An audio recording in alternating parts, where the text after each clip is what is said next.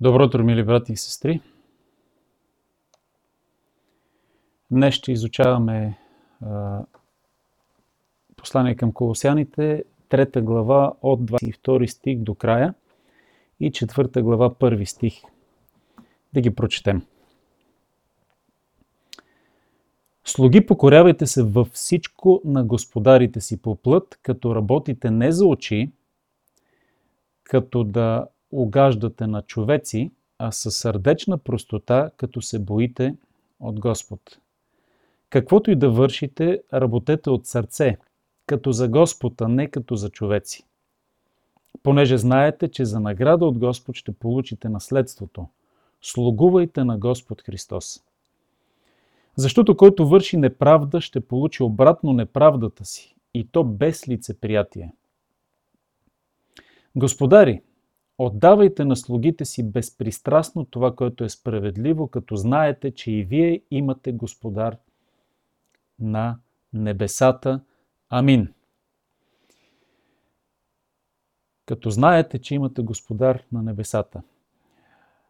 Правилата за сеен и тук вече добавяме обществен живот от 18 стих на 3 глава до 1 стих на 4 са частта от писмото на апостол Павел към колосяните, в които, в които стихове той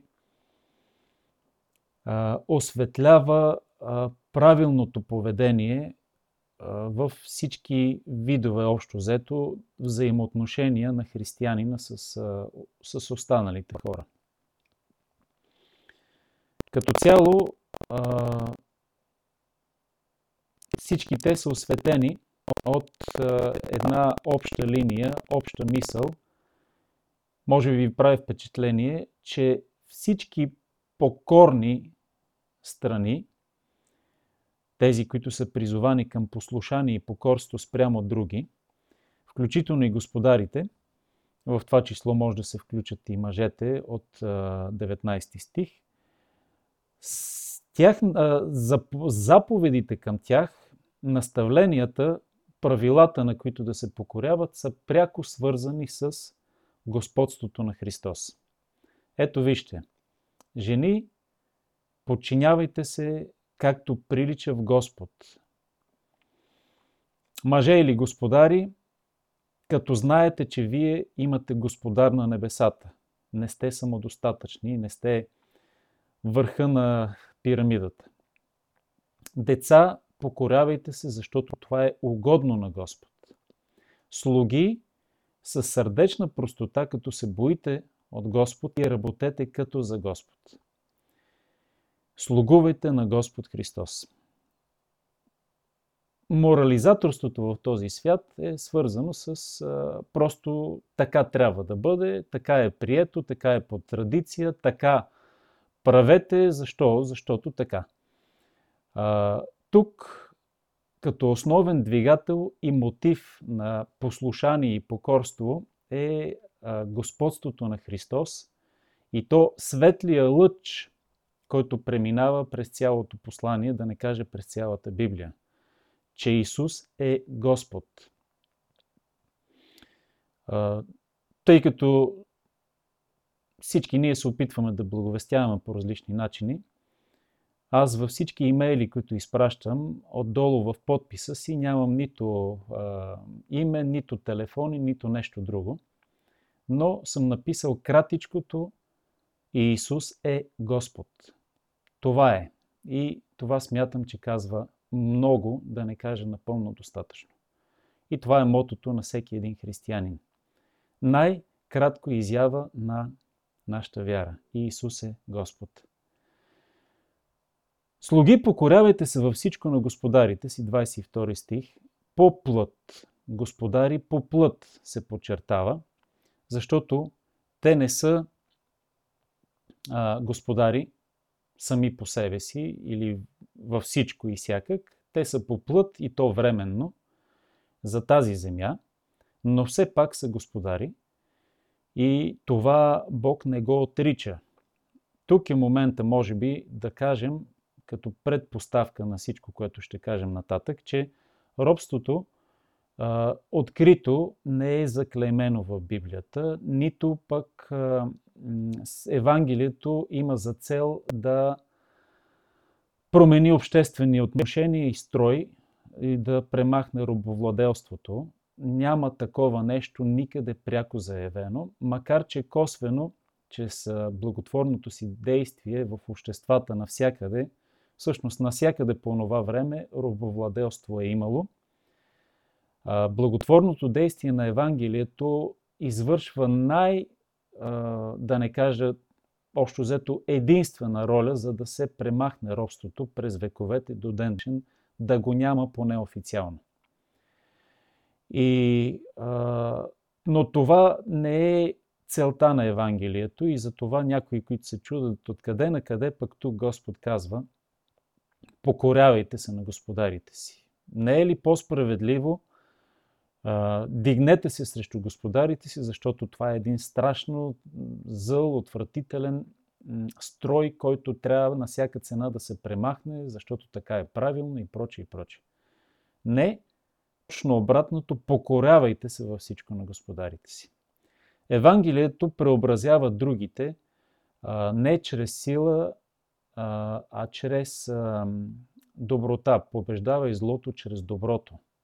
Това е още една посока и причина, поради която така са наставени и слугите, да се покоряват, защото по този начин вие украсявате учението на Христос. Самите ви господари ще видят, че сте други, различни от другите им роби и първо ще променят отношението си към вас, а може би дори и самите им сърца ще се променят, защото по този начин се печели дори и невярващия мъж, според Словото Божие, чрез послушанието и дълбокото смиряване на жената християнка в семейството.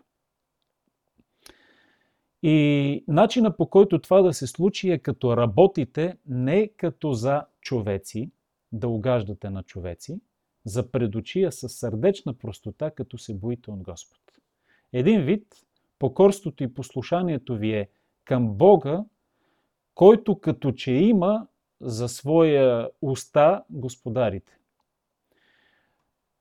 чрез които той, така да се каже, образно казано, дава свои заповеди и наставления, прави това, отиди там и така нататък. И това е послушание, като го извършваш спрямо своя господар, респективно в нашето време работодател, ти го правиш като за Бога. И това високо съзнание осветлява всяка област от живота, обществената област, дори на, на хората през вековете и до ден днешен.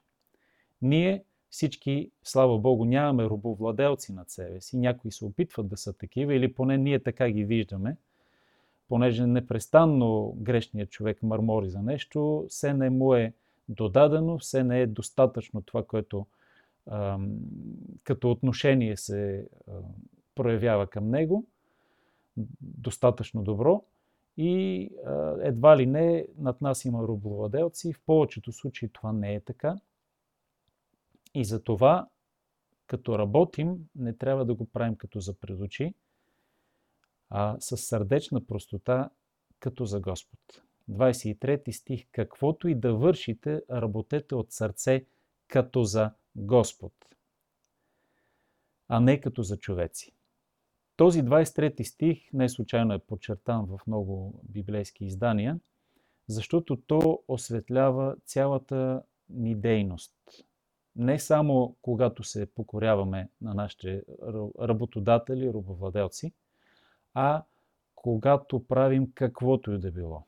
Всичко вършете. Ядете или пиете ли, друго ли нещо вършите, всичко вършете за Божия слава, казва Павел към други свои адресати. Тук толкова ясно заявено. Кратко и наистина ясно, ако искаме да го чуем. Каквото и да вършите. Работете от сърце като за Господ. Разбира се, каквото и да вършите положително нещо, не е престъпление и беззаконие. От сърце го правете като за Господ. И тук идваме до момента за видимата част, за видимата работа видимата от околните. Хората, които не познават Бога, те нямат съзнание за това, че Господ вижда във всеки един момент и се заблуждават, че а, има моменти, минути, часове, в които никой не ги вижда и могат да си позволят своеволие и волности. Християнина е много облагодетелстван от високото съзнание и знание на истината, че Бог вижда във всеки един момент и въздава на всеки според заслуженото, според това, което върши. Това е изключително голяма защита за нас да не проявяваме греховните си наклонности. Една от тях е да лъжем, както има един израз, те ни лъжат, че ни плащат, ние ги лъжем, че им работим. И една огромна лъжа, в която социализма доведе до пълен крах. А, не случайно по някакъв начин, тук е интересен факт е, че а, именно протестанството с новата трудова етика, която е основана върху Евангелието, е, се оказва една от най-здравите и най-успешни економически нагласи структури, защото а, знаете, че целият Запад и неговите економически успехи се основават на това, на една трудова етика, която е свързана с това да вършиш всичко от сърце и да не бягаш, да не се криеш и да не мързелуваш. Това е пряко свързано с християнството и с вярата на тези хора. И каквото и вършат, го правят като за Господ, а не като за човеци. И то със сърдечната простота, Разбира се, с времето нещата се променят и атеистичният Запад днес до голяма степен все пак по традиция продължава да се държи добре и да работи добре. А, така, но основите, които са поставени, са били преди всичко осветени от тези стихове. От сърце като за Господ. И там вече има и успех. И за работодателя, и за работника, и всички са общо взето доволни. Човекоугодничеството е омразно на Бога, омразно е и на всеки един християнин, който го забелязва в себе си и трябва с тази плъцка, греховна нагласа да се борим. Раболепието, да се подмажеш, да се покажеш пред хората един, а всъщност да си друг в сърцето си и когато не те виждат, да действаш по друг начин. Това е омразно, греховно, отвратително и това раболепие също трябва да се премахне. То се премахва преди всичко, като го правиш с сърдечна простота, като за Господа. Послуш... Като едно послушно дете, като Самуил, който казва, когато или наставлява, да каже на Бога, и той го казваше през целия си живот до края на служението си на Бога, ето ме Господи, слугата ти слуша. Готовност във всеки един момент, не дори да се крием с надеждата, че Господ ще ни подмине а, и няма да ни види и ще види някой друг, който да свърши работата. Това е отвратителна греховна привичка. Ами дори с готовност да тичаме и да кажем, Господарю, свърших това, което заповяда, какво още желаеш да извърша.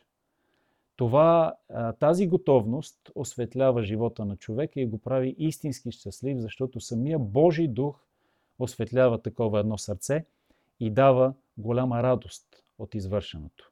Защото Бог възнаграждава не само като крайен резултат, но и в процеса на извършване на работата тези, които са прилежни – и дори бидейки роб, раб, пише, който върши прилежно работата си, няма да стои пред неизвестни хора, пред царе. Притчи Соломонови достатъчно ясно и това се случва. Прилежните в Господа хора, те са извисени високо. Бог самия ги постави на по-високо и по-високо и по-високо. Знаем добре и за Йосиф как се държеше и докъде стигна. Бог няма да пропусне, както казва, за награда от Господ, да даде извисяване, не казвам в кариерата, но пък казвам и в кариерата, така да се каже, трудовата кариера и дарби, способности, които са заложени в нас, като вярващи хора, Бог ще разкрива ден след ден все повече и повече за едно удовлетворение и на самия човек, и на тези, които му възлагат работата, и на всички околни, и на Христовата църква. И едно такова общество просперира. Награда от Господ получаваме. Наследството не е само наследството, което е за небесата, но и за земята. Притчите на Исус Христос, които той разказва за слугите, добрите и за злите слуги, са пряко свързани с това, 23-24 стих.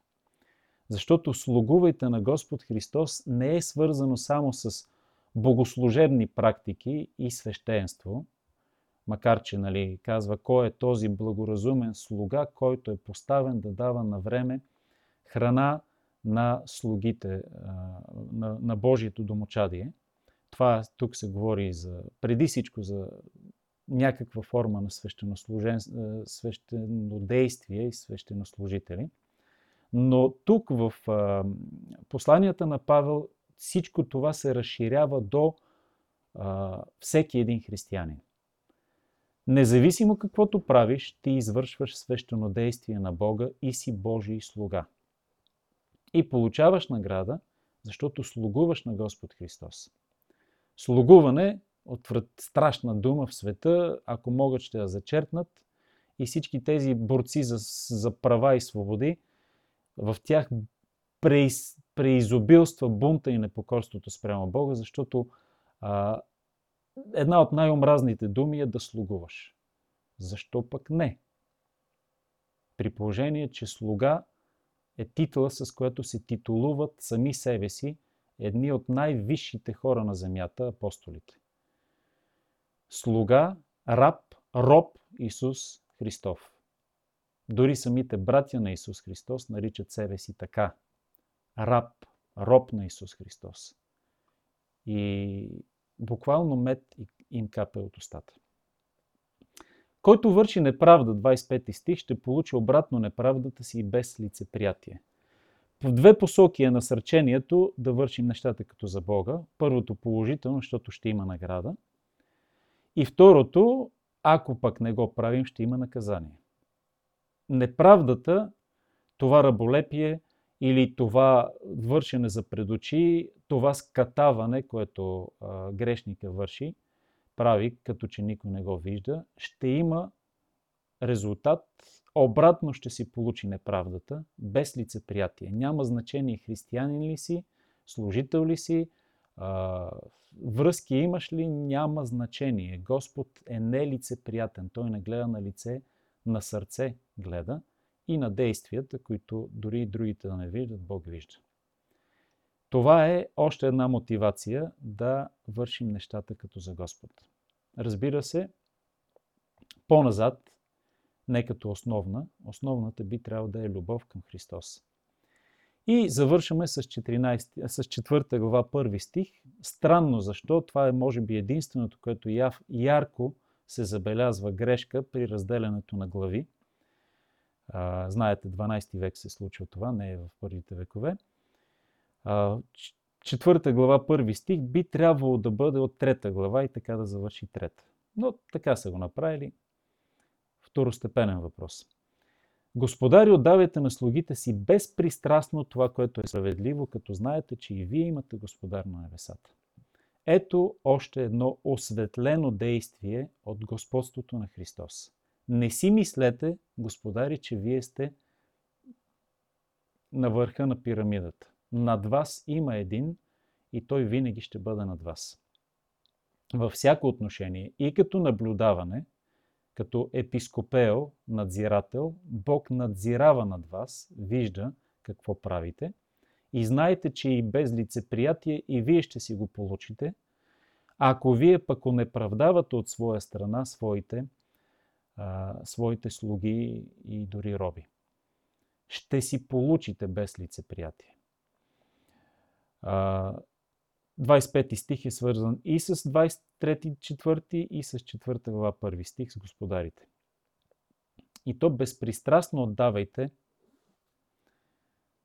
а, безпристрастно отдавайте това, което им се дължи.